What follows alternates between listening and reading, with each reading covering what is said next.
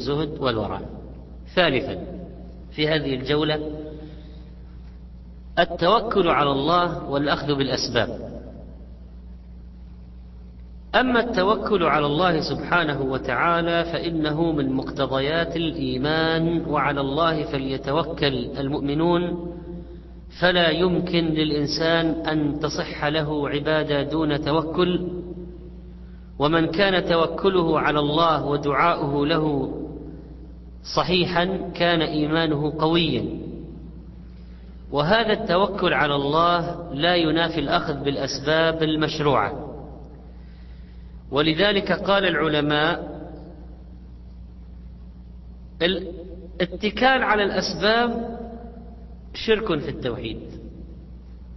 الاعتماد على الأسباب فقط. وترك الأسباب المشروعة بالكلية نقص في العقل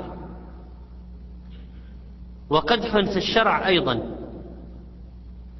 وإنما التوكل المأمور به ما اجتمع فيه التوحيد والعقل والشرع.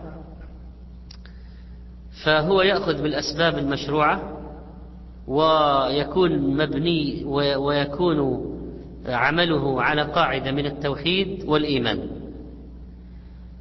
التوكل هذا يكون في الطاعات أو في المستحبات في الواجبات أو في المباحات أو في أي شيء يكون. من كان توكله على الله في حصول المباحات فهو من العامة من عامة الناس. ومن كان توكله على الله في حصول المستحبات والواجبات فهو من طبقة أعلى. وأرقى من هؤلاء كما أن المتوكل في المحرمات يكون عاصيا. في قطاع طرق يتوكلون على الله في السرقة. يوجد. ممكن. يتوكل يخرج متوكلا عنده تفويض موكل أمره مفوض ويقاتل بشجاعة. تامة لقطع طريق. فمن توكل على الله في حصول محرم فهو ظالم لنفسه. ومن جعل توكله في المستحبات والواجبات فهو من السابقين. والتوكل على الله في المباحات لا بد منه أيضا في تحصيل الأرزاق. ومن أعرض عن التوكل فهو عاص لله خارج عن الإيمان لأن الله كما قال الله عز وجل وقال موسى يا قوم إن كنتم آمنتم بالله فعليه توكلوا إن كنتم مسلمين. طيب الإنسان يبحث عن الأسباب ويفعل الأسباب وبعد ذلك تحدث نتائج. ما هو موقفه من النتائج؟ هذا هو التسلسل الطبيعي. الإنسان يحرص على ما ينفعه ويأخذ بالأسباب ويعمل بالأسباب وبعد ذلك ستكون نتائج. ما هو الموقف من النتائج؟ هل يرضى بها أو لا يرضى بها؟ التوكل والرضا يكتنفان المقدور الشيء المقدر عليك والذي حصل. التوكل والرضا يكتنفانه فرتب لي التوكل والرضا بالنسبة للمقدور. رتب. الترتيب يعني تذكر هذا أول ثم هذا. فالآن أعطونا الترتيب في قضية التوكل والرضا بالنسبة للمقدور. رتب أنت. رتب. أي. توكل والرضا رتبهما بالنسبة للمقدور. طيب. نعم. أي أحسنت. التوكل قبل المقدور والرضا بعض بعد المقدور بعد المقدور. ولذلك التوكل والرضا يكتنفان المقدور. فالتوكل قبل وقوعه والرضا بعد وقوعه. ولذلك كان النبي صلى الله عليه وسلم يقول اللهم إني أسألك الرضا بعد القضاء. رواه الإمام أحمد رحمه الله. لكن لو واحد قال أنا راضي قبل القضاء فهل يسمى هذا رضا أم لا؟ لا يسمى رضا هذا عزم على الرضا. مثلا واحد دخل عملية جراحية وعملية فيها خطورة وهو عازم أو يقول أنا راضي بالنتيجة. نعم؟ أنا راضي بالنتيجة. نجحت العملية أو ما نجحت العملية. قبل ولادة الزوجة يقول أنا راضي. ولد ذكر أو أنثى أنا راضي. وقبل الامتحان يقول أنا راضي بالنتيجة نجاح أو رسوب. علامة ألف أو باء. راضي بالنتيجة هل هذا رضا؟ الجواب لا. هذا عزم على الرضا. لكن الرضا متى يكون فعلا؟ بعد خروج النتيجة. ولذلك بعض الناس يعزم على الرضا قبل المقدور فإذا حصل المقدور انحلت عزيمته ولم يرضى وأصابه السخط على المقدور. فلا بد أن يوطن الإنسان نفسه يا أيها الإخوة والأخوات على الرضا بعد المقدور ويهيئ نفسه لاستقبال المقدور أيما كانت النتيجة ويعزم أنه سيرضى بما يحصل من الله عز وجل ويقدره الله وأن يستمر على النية هذه حتى بعد حصول النتيجة. ولقد كنتم تمنون الموت من قبل أن تلقوه فقد رأيتموه وأنتم تنظرون. لماذا قال الله يا أيها الذين آمنوا لما تقولون ما لا تفعلون؟ لأنهم كانوا يقولون لو علمنا أي الأعمال أحب إلى الله لعملنا به. فلما نزلت آية الجهاد كرهه من كره فكما ما, ما, ما حصل الرضا الذي كان متوقعا. ولهذا شوف هذه فائدة مهمة ولهذا يكره للمسلم لهذا المعنى المذكور قبل قليل يكره للمسلم أن يتعرض للبلاء بشيء لا يعرف هل يصبر عليه أم لا. يكره للمسلم أن يتعرض للبلاء يختار أن يقع في بلاء وهو لا يدري هل يصبر فيه أم لا. مثال قضية النذر. يجي واحد يقول أنا الآن سأنذر نذر ألزم نفسي بصيام شهرين.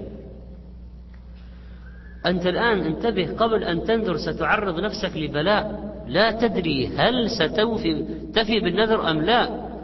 ولذلك لا تفعل لا تعرض نفسك لبلاء لا تعرف هل ستصبر عليه أم لا. وكذلك طلب الولاية. طلب الولاية. لا تطلب الولاية لأنك لا تدري إذا جاءتك الولاية هل ستقوم فيها بأمر الله أم لا؟ لماذا نهينا أن ندخل البلد الذي فيه طاعون؟ ليه؟ لأسباب قد يقول بعض الناس أسباب صحية لكن في هناك أسباب أخرى. قد تكون أهم أنك لا تدري لو دخلت البلد الذي فيه طاعون هل إذا أصبت ستصبر على آلام المرض؟ أم أنك ستسقط وتجزع وتموت على وأنت غير وأنت ساخط على القضاء وتكون الكارثة والمصيبة.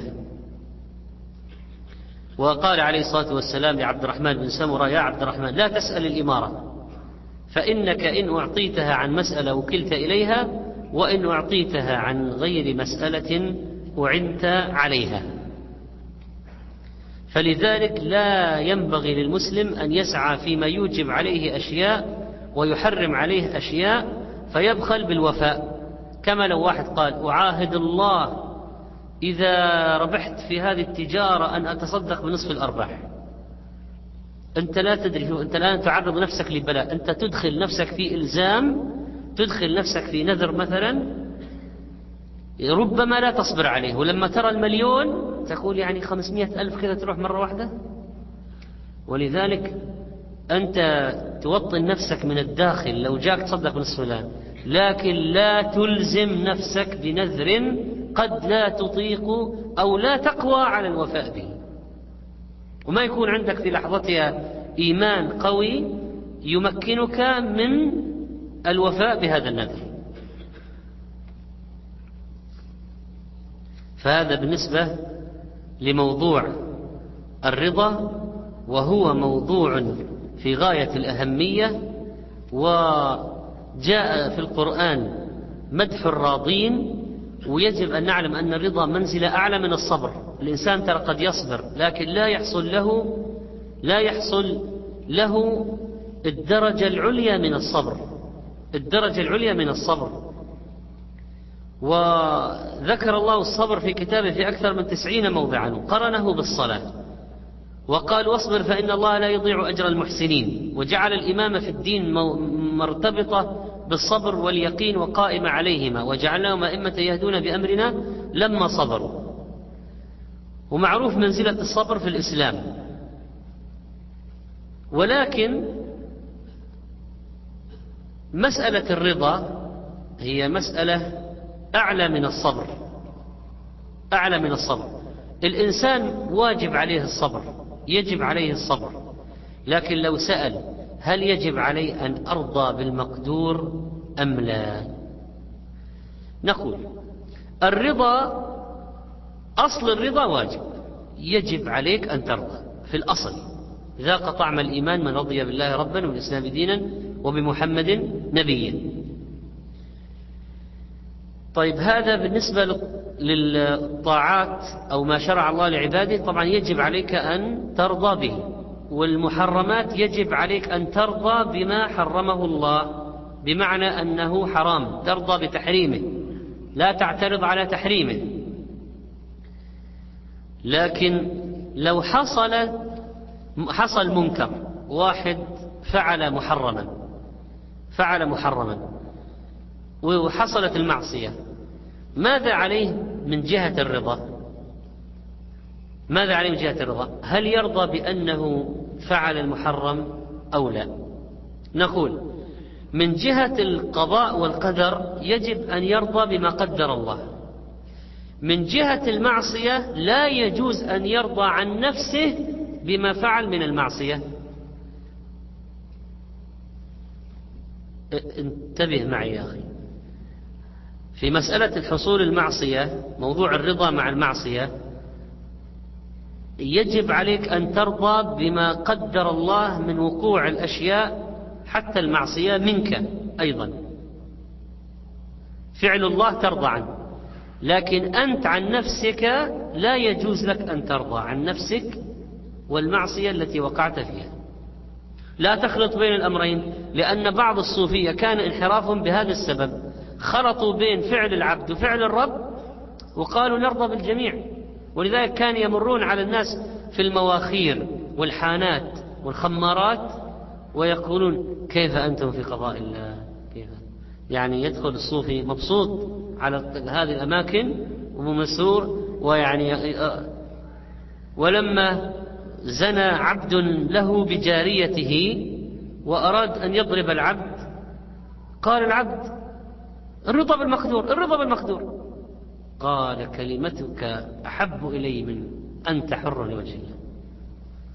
هذا شغل الصوفية الضلال الذين يخلطون في المعاصي بين فعل العبد وفعل الرب. نقول إذا قضى الله بالمعصية وقدر أنت لا تعترض وتقول لماذا قدرت علي المعصية؟ لا يجوز. من هذه الجهة أنت راض عن ربك في كل ما قدر.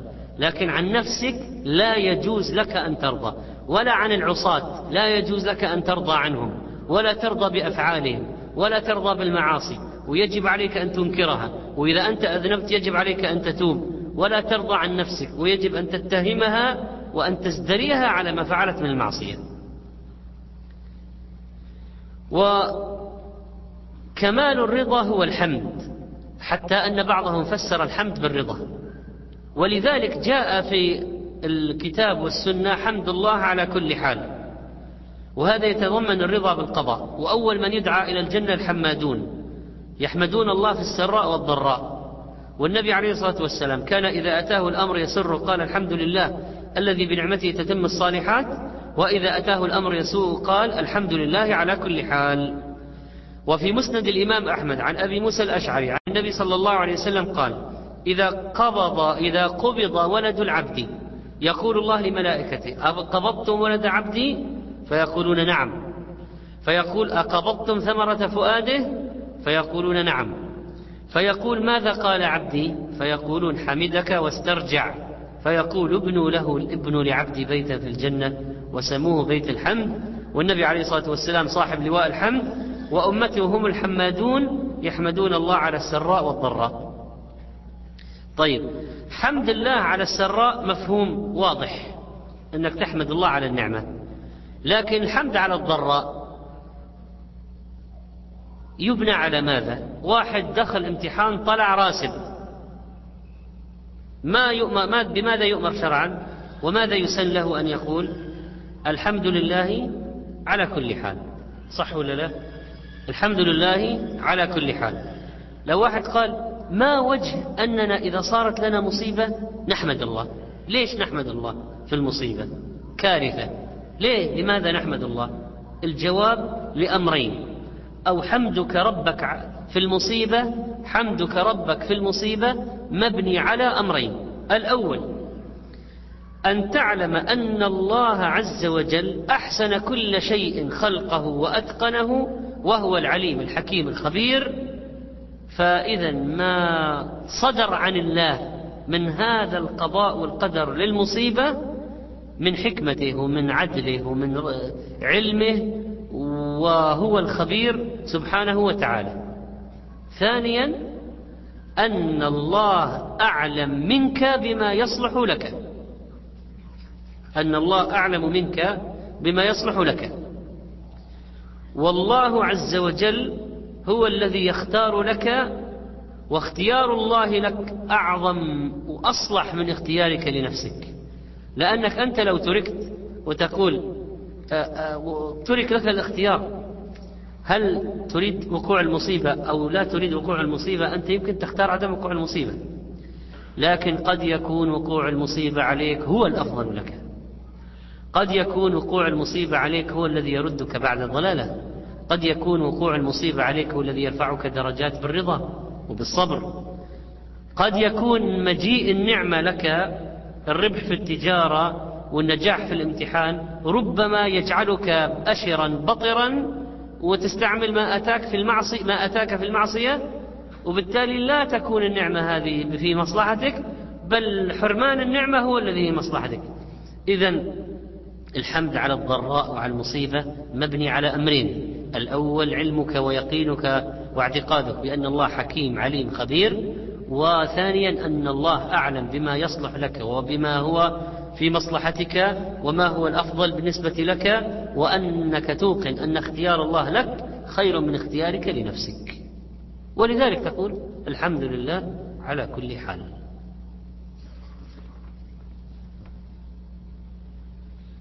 و من من يدري يعني حتى وقوع المصيبة رب وقوع المعصية على الإنسان ربما يكون الإنسان آه، بالنسبة للمعصية ربما تكون المعصية خير له من وجه من وجه حتى لا يساء الفهم. فلو واحد قال هل يلزم أن وقوع المعصية خير للعبد؟ فالجواب يعتمد على العبد هذا من هو؟ فإذا كان العبد هذا من المؤمنين فما يقضى على المؤمن من المعاصي ممكن يكون فيه خير؟ نعم. من أي جهة؟ أنه يتوب فيكون بعد التوبة أفضل مما كان قبل ذلك؟ كما قال بعض السلف كان داود بعد التوبة خيرا منه قبل الخطيئة؟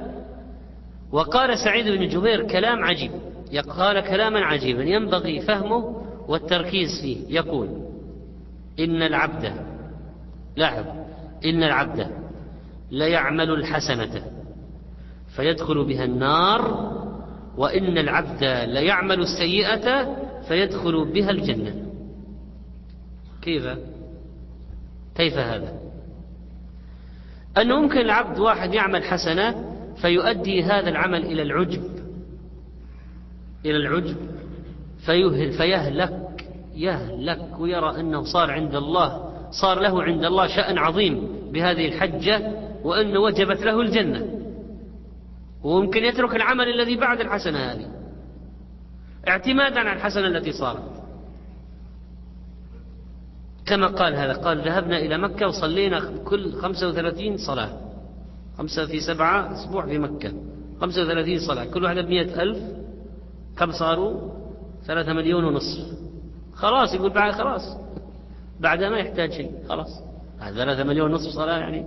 هذه لو جلس أعمل معاصي إلى آخر العمر خلاص يعني ممكن ما فإذا الطاعة ممكن تكون الحسنة تؤدي إلى مصيبة عظيمة على الإنسان.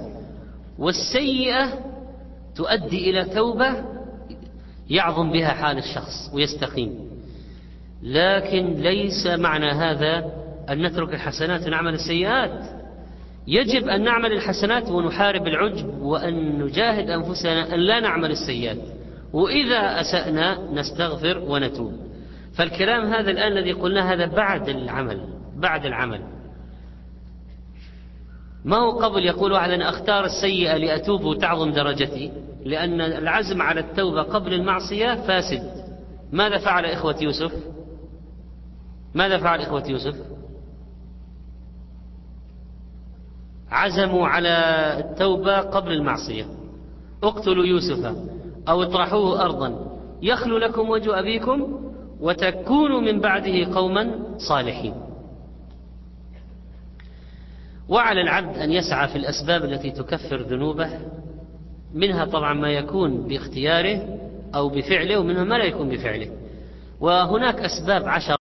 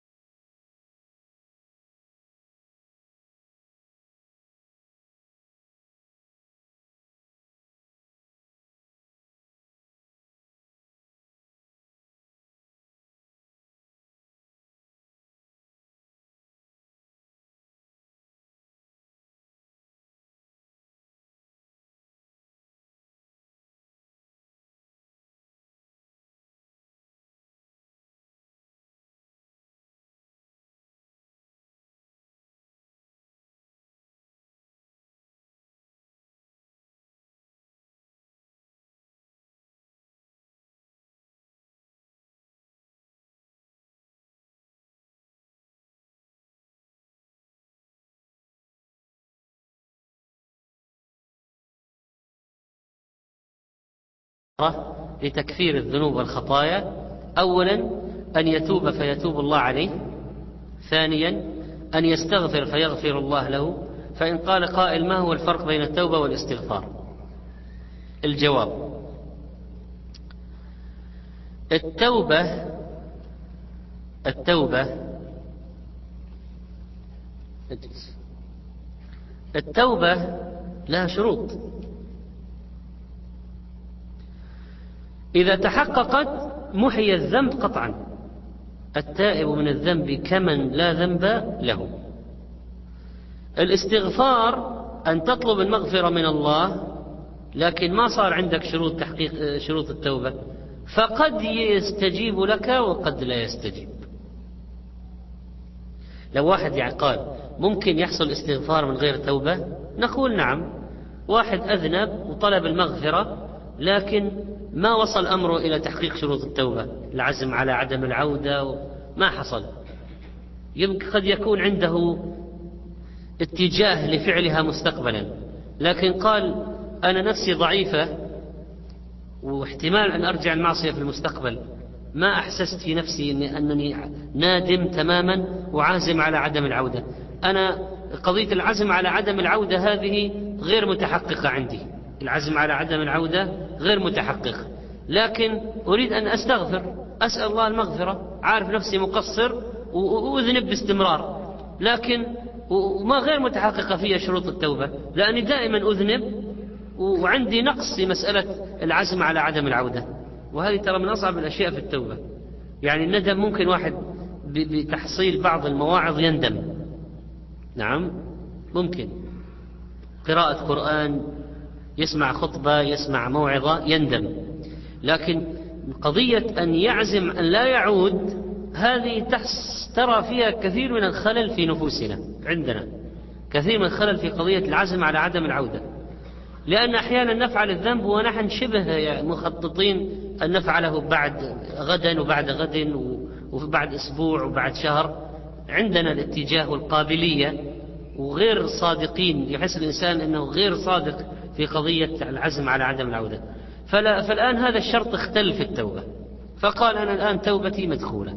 طيب أريد أن أستغفر. نقول طيب استغفر. وأنت مأمور بالاستغفار. ما هو الاستغفار؟ أن تطلب المغفرة من الله. طيب لو واحد ليس عنده شرط العزم على عدم العودة هذا الشرط عنده مختل. فطلب الاستغفار. هل يكون تائبا؟ لا ما استوفي شروط التوبة. طيب ماذا ما فائدة الاستغفار؟ أنك تطلب المغفرة من ربك قد يعطيك وقد لا يعطيك قد يجيبك وقد لا يجيبك لكن قد يجيبك أحسن ما لو تركت الاستغفار. وما طلبت المغفرة أصلا. ولذلك قد يقع استغفار بلا توبة. ممكن. والجمع بينهما سنة محمد صلى الله عليه وسلم. إني لأستغفر الله وأتوب إليه في اليوم. مئة مرة. وفي المجلس يعدون له سبعين مرة أستغفر الله العظيم وأتوب إليه. فالجمع بين الاستغفار والتوبة في غاية الأهمية. وكذلك وننتقل إلى مسألة أخرى أو نقطة أخرى في الموضوع ممكن تتعلق بالمقدور وبالمعصية وهي قضية الحزن. الحزن. طبعا الإنسان بعد القدر المصيبة يحصل له حزن والمؤمن بعد الذنب يحصل له حزن على ما آل إليه حاله. بعض الناس ممكن الحزن عنده يحصل لأشياء أخرى مثلا يحصل له اكتئاب وحزن. بعض الناس قد يرى أن المؤمن لازم يكون دائما حزين. ممكن بعض الصوفية يرى هذا. لابد أنك دائما تكون حزين. حتى تكون مستقيم لابد أن تحزن دائما. يرى شكلك حزين وحالك حزين لابد فما هو الموقف من الحزن؟ ما هو الموقف الشرعي من الحزن؟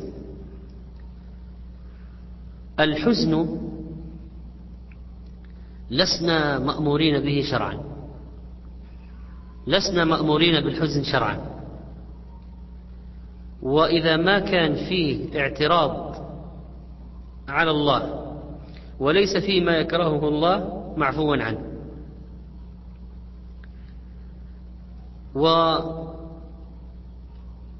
والحزن لم يأمر الله به ولا رسوله بل قد نهى عنه في مواضع وإن تعلق بأمر الدين وإن كان سبب الحزن ديني. نهينا عن حالات من الحزن مع أن سببها ديني. كيف؟ قال الله تعالى في مسألة الهزيمة وقوع المصيبة على المسلمين بالهزيمة في أحد ولا تهنوا ولا تحزنوا.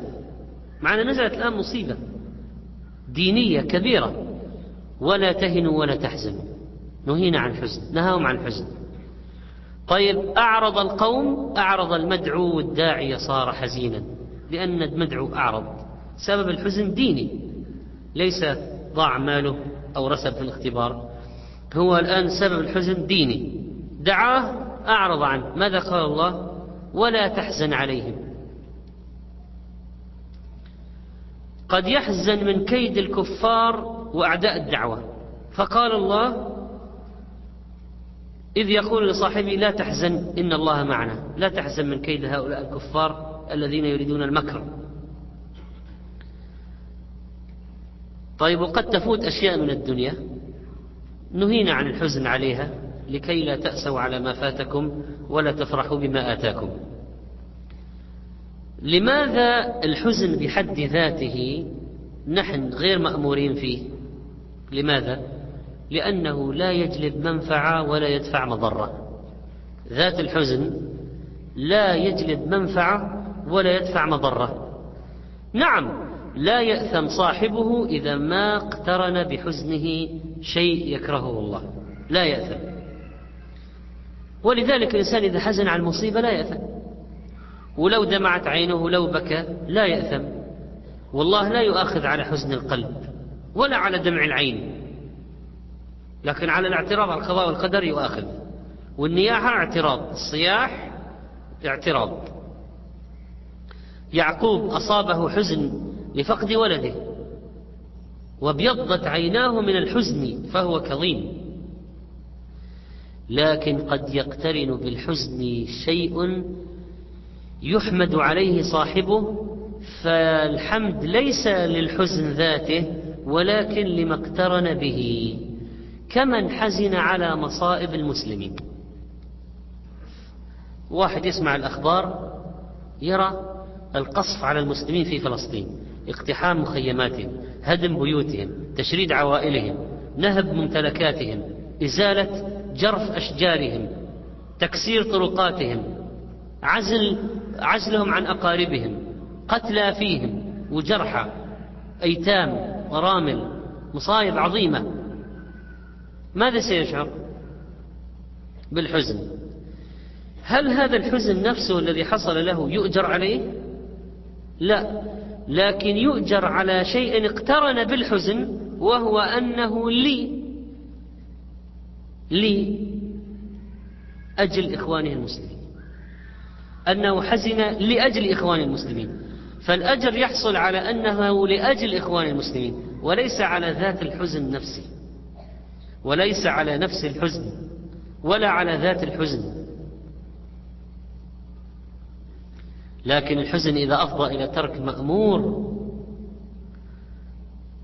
لو واحد يعني مات القائد في المعركة قتل القائد في المعركة فحزن حزنا شديدا وترك الجهاد طلع من المعركة. ما ماذا يكون هذا الحزن وبالا عليه؟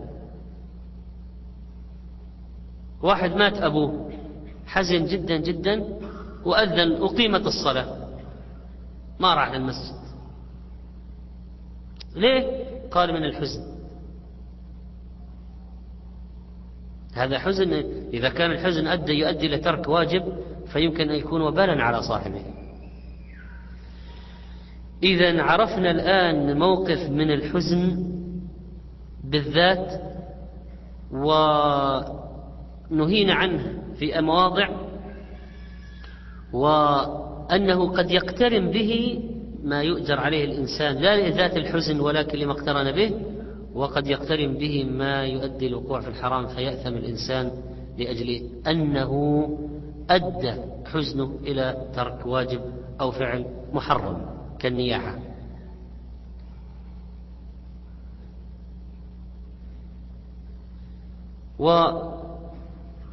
والإنسان المسلم هناك رقة في قلبه لا بد. والرقة هذه لا يجب عليه أن ينزعها بل الرقة مفيدة. لكن لو أدى